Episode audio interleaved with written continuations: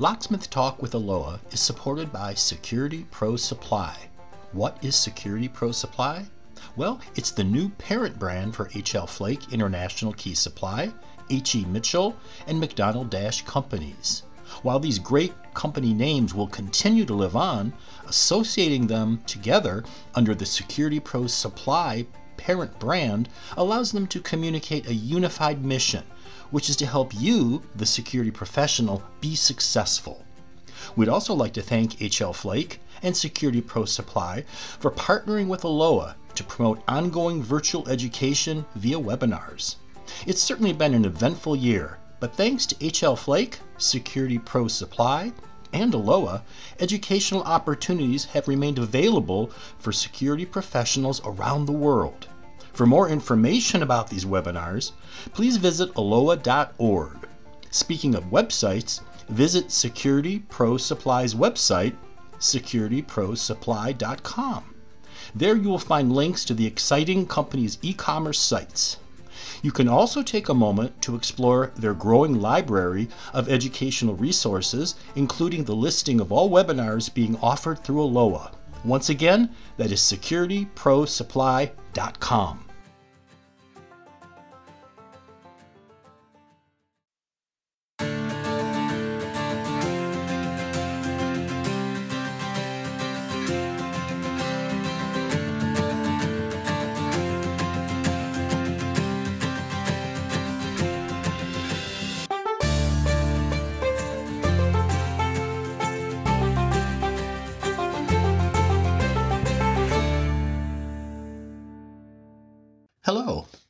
welcome to Locksmith Talk with Loa. I'm your podcast host, William Link. Today's episode is entitled Healthcare Locksmithing. Institutional locksmith Chris Chase shares his knowledge and expertise on locksmithing in a healthcare setting. Chris Chase, CRL, CAI, LSFDI, has been in the security industry for 22 years.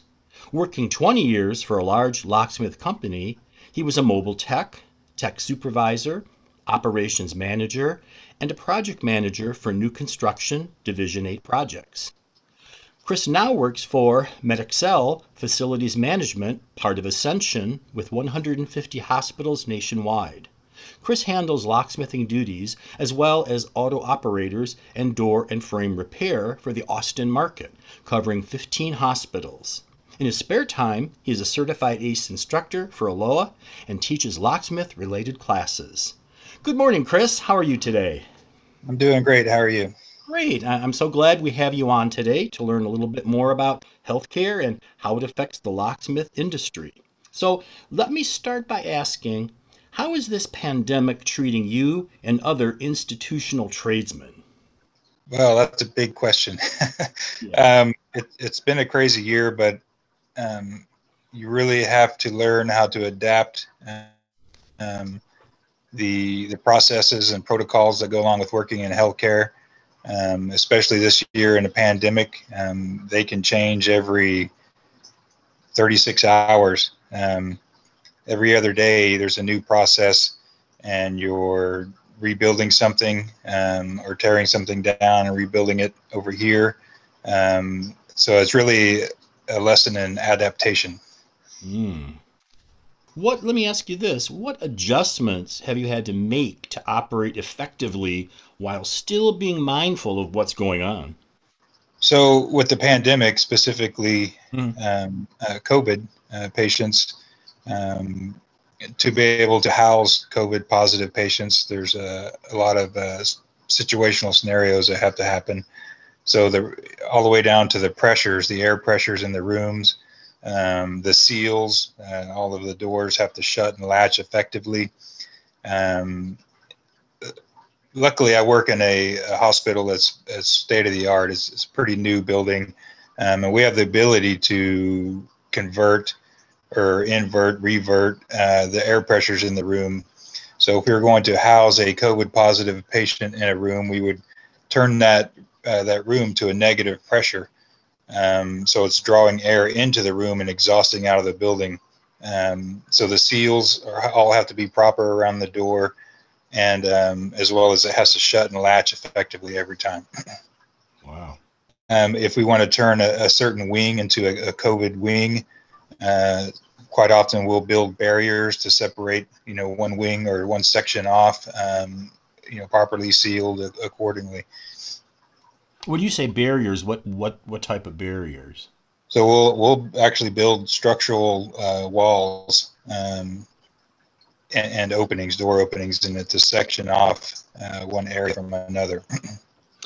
Now, Chris, not every institutional locksmith has the same role or the same set of responsibilities, and that goes beyond both the institution type and the employer. Can you tell us what your responsibilities are and the scope of the work you handle? In other words, are you focused on doors, locks, access control, elopement systems? Well, I was hired to be to replace a, a locksmith who was um, retiring or, or, stepping down and moving into a different role. Um, but I, I, brought a lot of skill sets um, with me. Um, so I eventually adapted more roles and more scopes um, that I was responsible for. So other than uh, repairing locks, uh, rekeying locks, I also do some low-level access control. Work in, on an, uh, repair and install auto operators as well as doors and frames. And then, uh, you know, anything with a lock on it, from file cabinets uh, to med drawers, um, you know, all of that comes to me. Mm-hmm. Chris, can you walk us through a typical day for you and one of your locksmiths? In other words, what sort of tasks are involved in a typical day, uh, a typical week? So, normally my days are, are pretty planned out uh, ahead of time. Um, but let's say I, I, didn't have anything scheduled for the day. Any work orders that would come in, I would tackle those uh, as soon as I could. Um, but when I'm not uh, focused on a specific order, work order, I would be rounding the building. Um, so basically inspecting the building. Um, the main building that I cover has over 1,500 doors in it. Um, so it's a tall order, but I also you know, we have 15 hospitals in our network. Um, there's one other locksmith, so we have plenty to do. so you have to travel from hospital to hospital. Do you stay at one hospital a day, or are you constantly traveling?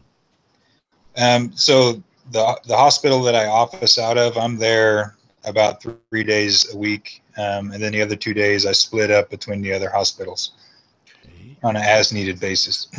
right. Do you, Chris, perform all of your work in house or do you sometimes rely on outside locksmiths? Um, as far as locksmithing, I do everything in house. Um, when I first came on board, we did have a lot of vendors, um, you know, doors, frames, auto operators. Um, I kind of took on that role so we wouldn't have to uh, bear that cost associated with all those vendors. Um, so I try to do all as much as possible in house. Um, anything in a door opening, um, I feel we should be able to do in house, um, just short of pulling a door frame.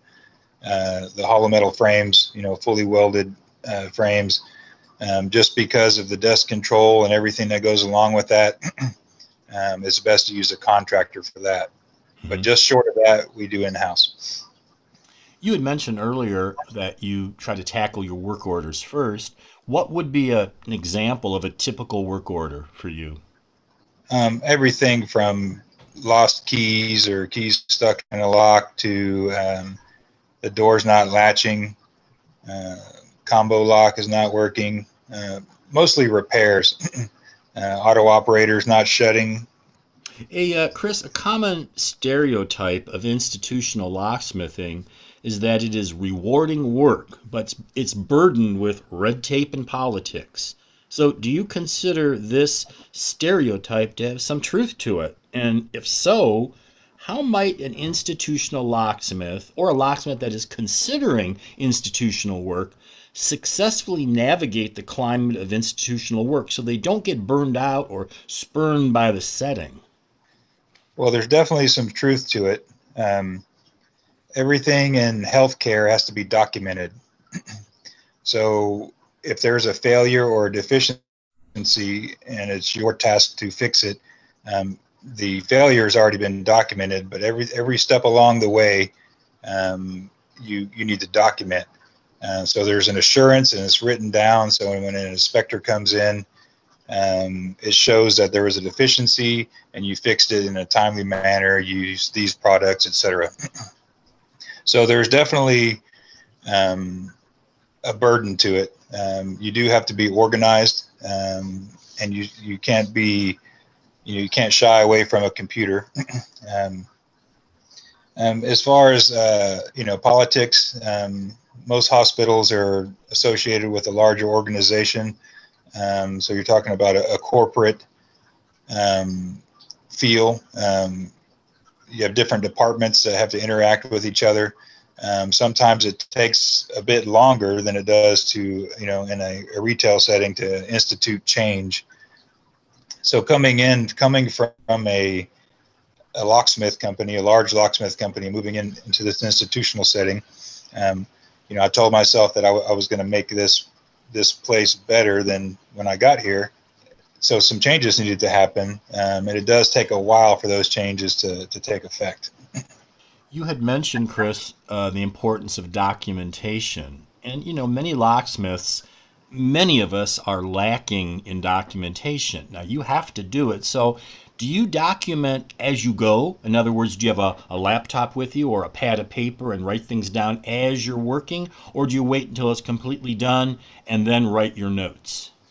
Uh, no, we would do it um, at minimum on a daily basis. So if we have a, if I have a work order, um, I have access to that work order on my desktop, my laptop, and even my company phone and I can uh, add notes to it, take pictures.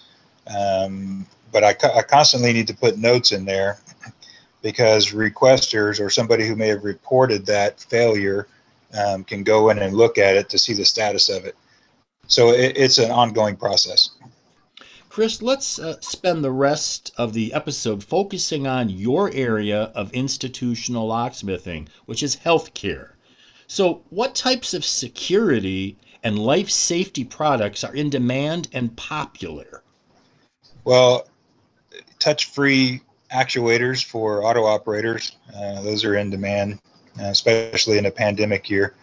Um, so you don't have to touch the uh, actuator button to open the doors. It just has a sensor. There's two different types of those. Um, I prefer the Doppler because you can there's a you can range out to 24 inches or so from the actuator. All you have to do is wave your hand in front of it and open the doors without touching anything. As far as what's in demand, I don't know if I, if I can say what's in demand. I know there's a need for um, in healthcare settings uh, along your smoke compartment barriers.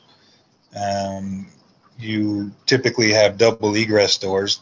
Uh, so trying to secure a double egress door um, you're left with delayed egress types of um, access control. I wanted to ask you I, I noticed there's something called self cleansing elevator buttons. Are you aware of that, or do you use anything like that? I have not heard of that one. That's a new one on me, um, but I'll certainly look into that. yeah, I just kind of wonder how it self cleans when you touch a you know a metal button. But interesting. I, I I don't know how that works. We want to take a moment to thank Security Pro Supply again for supporting Locksmith Talk with ALOA. Security Pro Supply is the new parent brand for HL Flake, International Key Supply, H.E. Mitchell, and McDonald Dash Companies. These great companies have been in business for many years and continue to support the industry that they serve. While the existing company names will continue to live on, associating them together under the Security Pro Supply parent brand allows them to communicate a unified mission, which is to help you, the security professional, be successful. One of the main ways they live up to this mission is by offering an incredibly broad selection one call to any of the Security Pro supply companies gives you access to over 45,000 items that are in stock and ready to ship to you. This selection covers both mechanical and electronic hardware, as well as a huge selection of OEM and aftermarket automotive keys and remotes. Even better, Security Pro Supply companies have a wide footprint with five convenient locations across the U.S. Houston, Texas, New York, New York, Memphis, Tennessee, Jacksonville, Florida, and Portland, Oregon. Security Pro Supply, one of the supplier that is truly offering a full line of security products to the security professional. Visit them at securityprosupply.com. There you will find links to the existing company's e commerce sites. You can also take a moment to explore their growing library of educational resources, including the listing of all webinars being offered through ALOA. Once again, that is securityprosupply.com.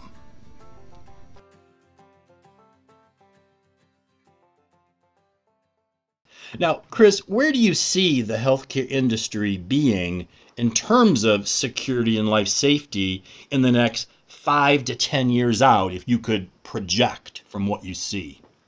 Well, as, as far as life safety, um, healthcare should be at the top of the list. Um, they're the most highly scrutinized setting uh, as far as uh, inspection, inspections, etc. Um, security, um, that that's where we're lacking a little bit. Um, I'll say coming into the healthcare setting, um, well, quite often most hospitals have 24-hour manned security. Um, mm-hmm. So you don't think about the little things of you know, uh, as far as rekeying locks. Um, I had to do a lot of convincing that when somebody leaves an office and somebody else moves into it, that we should rekey the lock. Um, before before that, they were just cutting new keys or existing keys and handing them out. so as far as life safety, you know, healthcare is at the top, um, but security um, is, you know, is, as far as locks, etc., uh, physical security, uh, we need to catch up a little bit there. And, and security, as far as also, uh, what would you say about people walking freely in and out of the hospital in different wings, different spots of the hospital? Uh, what can you say to that? Well, a lot of that is controlled by the man security. Um, so you, you cannot walk through the hospital as an employee or vendor without a badge. Mm-hmm. Um, that controls your access. Um, all of the exterior points, you know, are manned by security. Uh, especially in the in the pandemic, you're shut down to one or two. Um, so it's pretty highly regulated. You have to be screened to come through, et cetera. Speaking of life safety, not many people realize that healthcare locksmiths have multiple authority having jurisdictions, so to speak. So tell us about CMS and the Joint Commission and their role in your area of institutional locksmithing. Um, well, three of my hospitals just went through a Joint Commission inspection, um, with the main hospital that I office in um, being just two weeks ago. Um, that's that's pretty much the be all end all um, AHJ. Um, but uh, the Joint Commission inspection is critical. Um, obviously, a bad inspection, you could lose your federal funding, which uh, effectively means you're going to lose your hospital. so that's critical. Um, so in my my moments when I don't have work orders, um, or if I'm not especially busy, I'm constantly rounding the building um, checking all the openings. Um, because if there's a failure on any one of those inspections, it's not going to be mine. so you're saying the Joint Commission does, does these inspections? Correct. So the Joint Commission is contracted by the CMS, so Centers for Medicaid Medicare Services. Um, the Joint Commission is basically the inspection agency who comes in and performs the inspection for the CMS, who is basically the, the government. And then along with the Joint Commission and CMS, um, there is also in my area the the fire marshal can come in and do an inspection anytime they want to um, to make sure everything's up to fire code, etc. Um, and then if there if there's ever a complaint, you can have an inspection based on ADA, so American with Disabilities Act um, deficiencies as well that was going to be my other question. If the Joint Commission finds something not suitable, how much time do you have to correct that? And then is it reinspected? So it depends on the severity of the finding. Um, if it's a severe one, um, you could have you know, 10, six weeks, six months. Um, just depends. It's on a case by case. Um, but yeah, that has to be documented all the way through.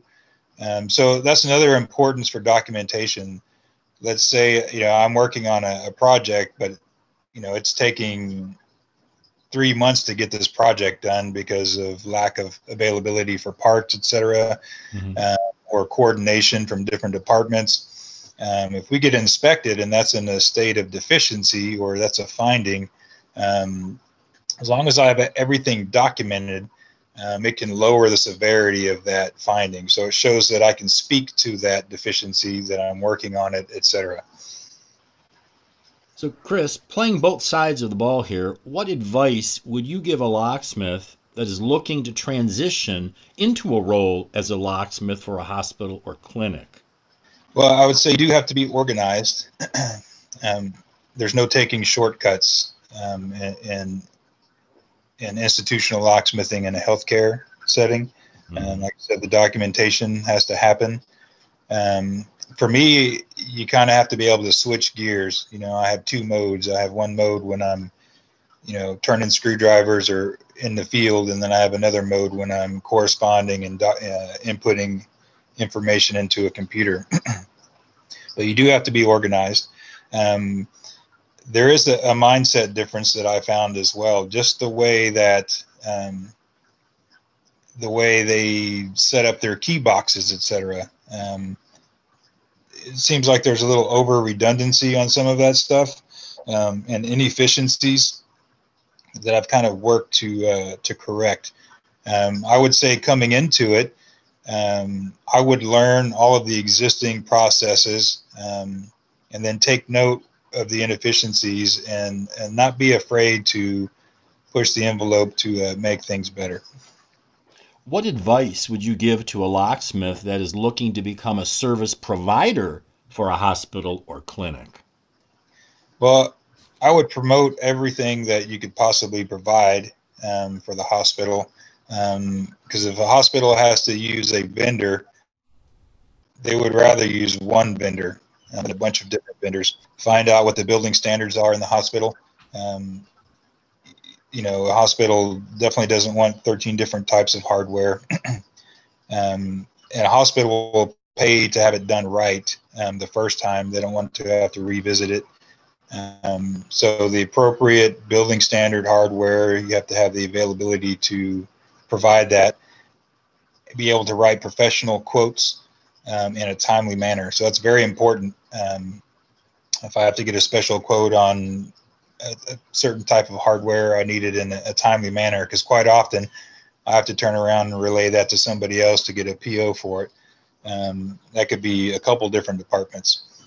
Do you have a lot of input? Uh, let's say, for example, you want to change the whole locking system in the hospital. It's outdated. You want to change it. Is there a budget you have to work with, or is it just based on what it is you feel is necessary? So there are some some caps. Anything over a certain amount. Um, so as far as my management is concerned, I have a, a, supervisor and then a facility manager, and then a director, and then on up. So depending on the amount, it has to be approved by the appropriate uh, member of management. Um, so there there is some uh, pleading your case and you know explaining why this is necessary. Um, and then, uh, of course, there's uh, who's paying for it as well. So if we're paying for it from the facility standpoint, um, then yeah, it would be our side that we have to convince. Um, if it's a different department who will be funding something uh, directly, um, then that quote would go directly to them. So, and if it's an immediate threat or harm, um, a poss- you know, as a possibility to a patient, anything like that. Um, patient care always comes first. Um, it's critical. The, typically, the funding will be there right away. I guess that was also one of my questions. If it's an immediate situation, a master key for many areas of the hospital is lost, and you need to rekey quite a bit, are you able to do that? And so I think you sort of answered that, but would that be the case? Um, yes we could, um, if we had to outsource uh, we, we, do have the ability to do that. Um, I myself, uh, starting with the perimeters, obviously first, um, and then working towards the interiors. So, Chris, do you have any final advice for institutional locksmiths given your experience? Code compliance. Uh, you know, even as a locksmith working in a commercial setting um, or, or a bank setting, um, any public building, uh, you do commercial work, you have to know some code compliance. Um, but it's of utmost importance in the healthcare field. Uh, it's the most the highly most highly scrutinized um, again uh, situation or scenario as far as code compliance. Um, knowing that everything you do on in that opening has to be code compliant from a a, a fire code uh, to life safety to um, ADA. And there, uh, again, no shortcuts um, in healthcare, locksmithing in healthcare. Are there any other caveats to look out for? Um, I would say, I mean, again, there are there is some some red tape. Uh, any kind of any large corporate entity, um, there's always going to be red tape. Not to be afraid to be the subject matter expert. um, if you're the locksmith, um, you're there for a reason, and and they're you're there you're there for them to rely on your expertise. Um, so make make it known, basically. Is there anything else you would say that a locksmith should do to help advance their careers? I would just say, um, for me myself, you know, I like to learn something new every day. Um, whether it's something about code compliance or a different certification that I want to go after, um, just to constantly excel and, and be the best at what you can be.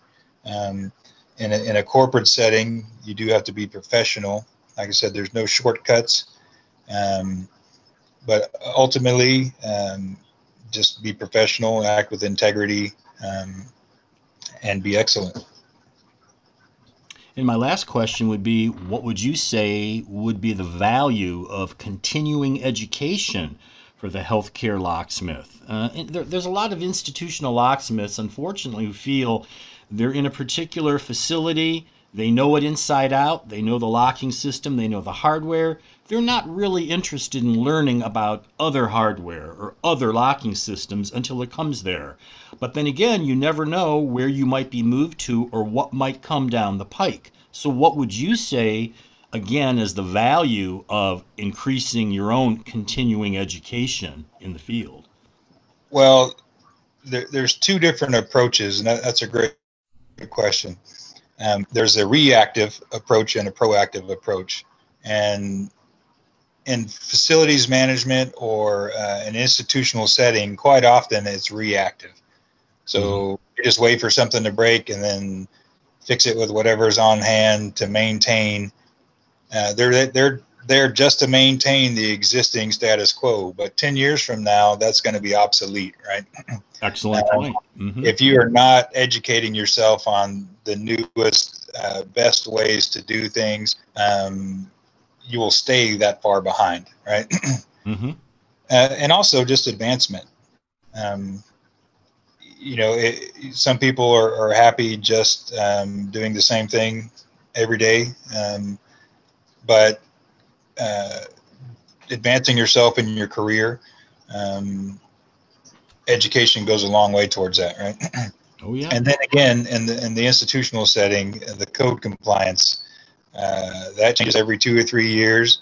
Um, different versions of code uh, get adopted.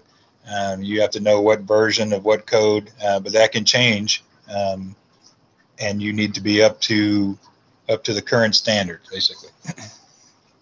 As many of our listeners already know, ALOA is phenomenal as far as the many various types of classes they have to offer, not only at conventions but as webinar webinars uh, as well. Uh, can you tell our listeners what is it that you teach for ALOA? Uh, I focus mainly, well, I teach uh, fundamentals of locksmithing. Tell us about that. How, how long is that class and what do you do in it? So that's normally a, a five day, um, sometimes six day class, uh, unless somebody, a client has a specific need to to uh, tailor it down. Uh, but it covers everything from uh, all the different types of key machines, duplicators, code machines, uh, key identification, uh, the four different types of lock mechanisms, raking and picking lock cylinders, repinning cylinders, master keying cylinders, small format interchangeable core, um, mechanical safe combo changing, uh, fitting and impressioning locks, stuff like that. So, if an institutional locksmith would like to take that kind of class in person, is it just PowerPoint and listening to you, or do they do something as well?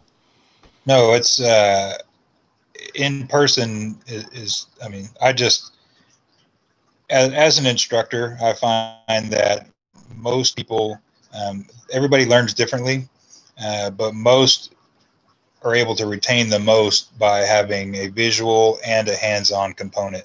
True. Um, so the hands-on component, component, whether it's muscle memory, stuff like that, um, is very important, especially um, with the areas of locksmithing that require touch. Um, you know, everybody has a different touch, uh, but say whether it's the tension on your tension wrench, or uh, you're shimming a cylinder or, or uh, impressioning keys. Um, everybody has a slightly different touch or approach that they develop, um, and practice makes perfect, right? So you have to be able to do that uh, hands on. Great. Any final words for our institutional locksmiths who might be considering the healthcare arena? Again, uh, if you're a professional and you want to excel, um, you have a you're able to what's the word? Multitask. Okay. Um, multitask.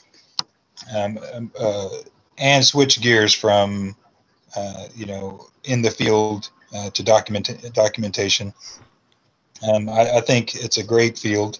Um, uh, it's a it's a solid field. It's a necessary field uh, especially um, for healthcare, right? mm-hmm. Thank you, Chris. I think what you said has been very insightful, and I appreciate the time you spent with us. Thanks for having me. Thank you again to Security Pro Supply for sponsoring Locksmith Talk with ALOA. Security Pro Supply is the new parent brand for HL Flake International Key Supply, H.E. Mitchell, and McDonald Dash Companies. These existing company names will continue to live on, but by bringing them together under the SPS parent brand, they can communicate a unified mission, which is to help you, the security professional, be successful. Be sure to visit them at securityprosupply.com. There you will find links to the existing company's e commerce sites. You can also take a moment to explore their growing library of educational resources, including the listing of all webinars being offered through ALOA. Once again, that is securityprosupply.com. Thanks so much for listening to Locksmith Talk with ALOA. As your podcast host, William Link, until next time, stay well.